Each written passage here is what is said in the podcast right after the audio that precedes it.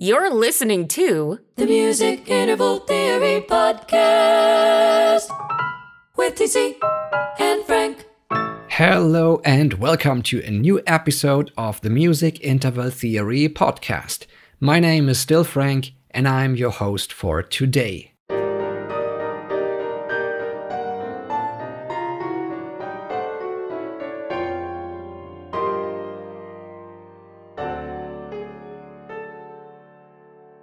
Today, I want to talk about a serious problem I've had in the past. Interestingly enough, it led to a lot of frustration on my end before I could identify it as a problem. It really was one of those frustrations that can and will poison your whole musical life and the way you're seeing yourself as an artist. That's why I want to talk about this.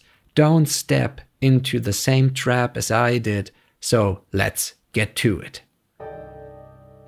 Today's topic is Don't let the characteristics of the piano fool you. I should add, fool you when you sketch, because the piano is a beautiful solo instrument and works very nicely with the orchestra too. But when we sketch a composition, we often go to the piano no matter if it was a big band arrangement, an orchestral piece, or another combo you are writing for. The piano very often serves as a sketching tool because it covers a pretty comprehensive playable register and a lot of dynamics. But there are some downsides, and you might not even be aware of them. In fact, I've interpreted some of these downsides as my lack of compositional skills, which almost created fear of writing. So, what are those things to be aware of? First, I want to mention the decay of the tones. It's impossible to play a pedal tone or a pedal structure on the piano over a long time as the tones fade away. This can influence the way you compose, or even worse, it can bring out bad notes or register problems that you haven't been aware of. Just because it works on the piano doesn't necessarily mean that it will work in the final arrangement equally well. So be aware of those tight notes that spread over several bars because the piano gives a bad representation of that writing. The hierarchy. The next one was a big one for me. It's actually pretty hard to define a clear hierarchy of elements using only the piano. The sections of the orchestra have different levels of power, and that's a natural phenomenon. Take the full woodwind section, for example. This can never compete and cut through a full blown brass section playing in fortissimo. And of course, I'm not referring to the very high piccolo flute, which actually can cut through any mix. and this is actually an advantage for you. Let this help you create a better and more defined structure in your composition. A sketch would often sound weird and even useless to me before I brought in the orchestration. That's a problem though, because you won't get to the orchestration if you've trashed your sketch already, right? so you keep changing it and tweaking it while you're getting more and more frustrated. In this situation, you can't even realize that you are barking on the wrong tree. It's not obvious. Yet the frustration is real, and that's the problem.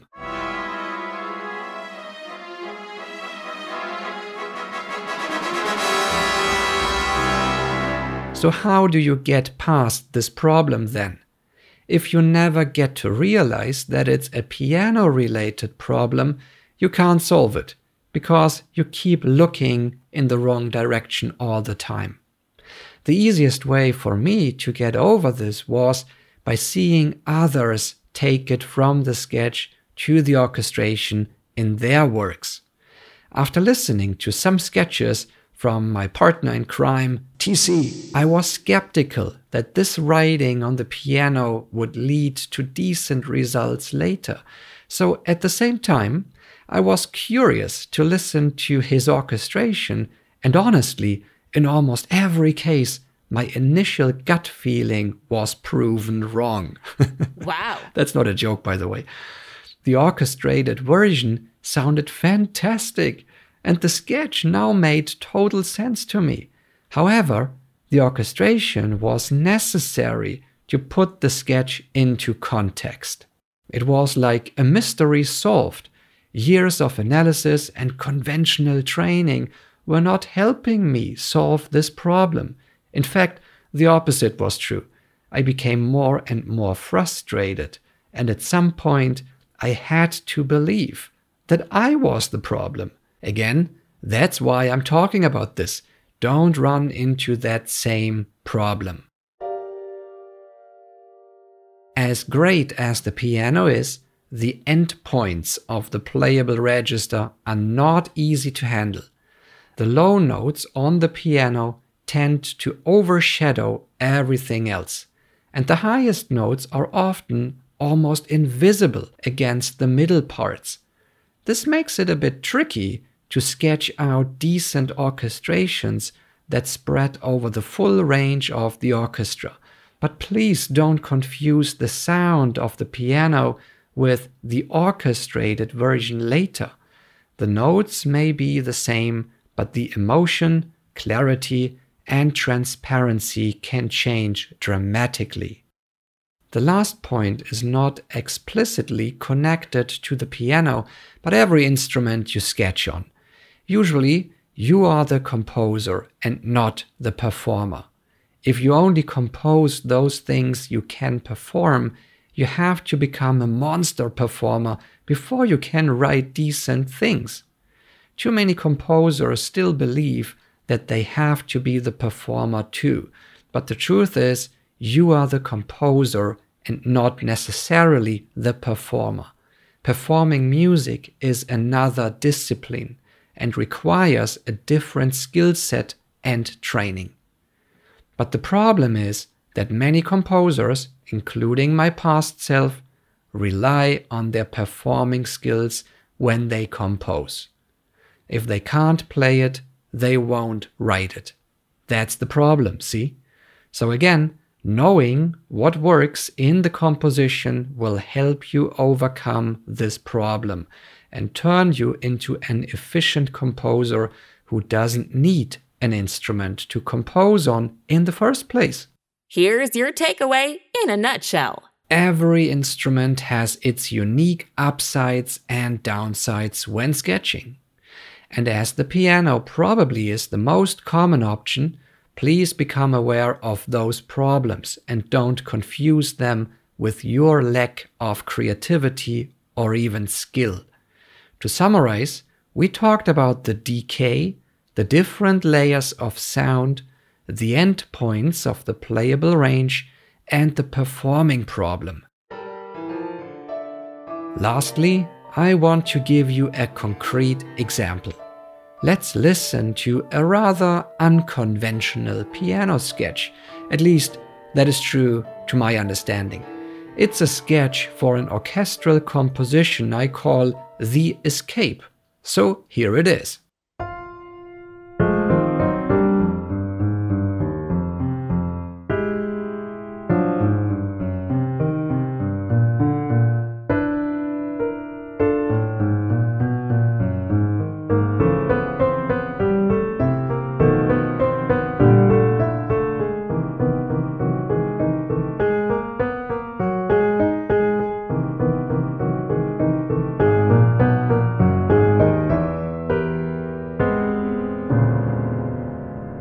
Okay, I'm not sure how many composers would see actual value in that sketch, but I have a feeling that many would rewrite big portions of that sketch or maybe even trash it completely. Well, let's dive into the orchestral version now and see how these ideas flourish when orchestrated. Don't judge too early. It's all about the context we create around it.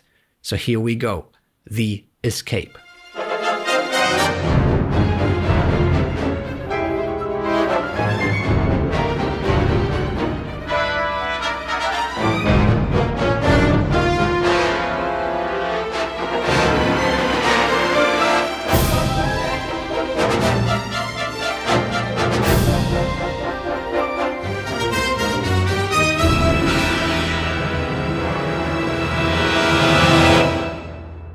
Now we are talking. and the exciting part is that the sketch and the orchestral version go hand in hand, bar after bar. So if you played them simultaneously, they would match perfectly. The critical takeaway is that you shouldn't stop too early. You might be closer to your next masterpiece than you think. And if you need a bit of help getting there, I invite you to have a deeper look at the Academy. Well, that's basically all for today. Keep pushing the barrier for yourself every day and play the long game, and you are most likely to succeed. I'm wishing you all the best. This was Frank. Have a wonderful day, and until next time, bye. This podcast is powered by the Music Interval Theory Academy your resource for getting clarity and confidence in music composition and orchestration. See you inside at musicintervaltheory.academy.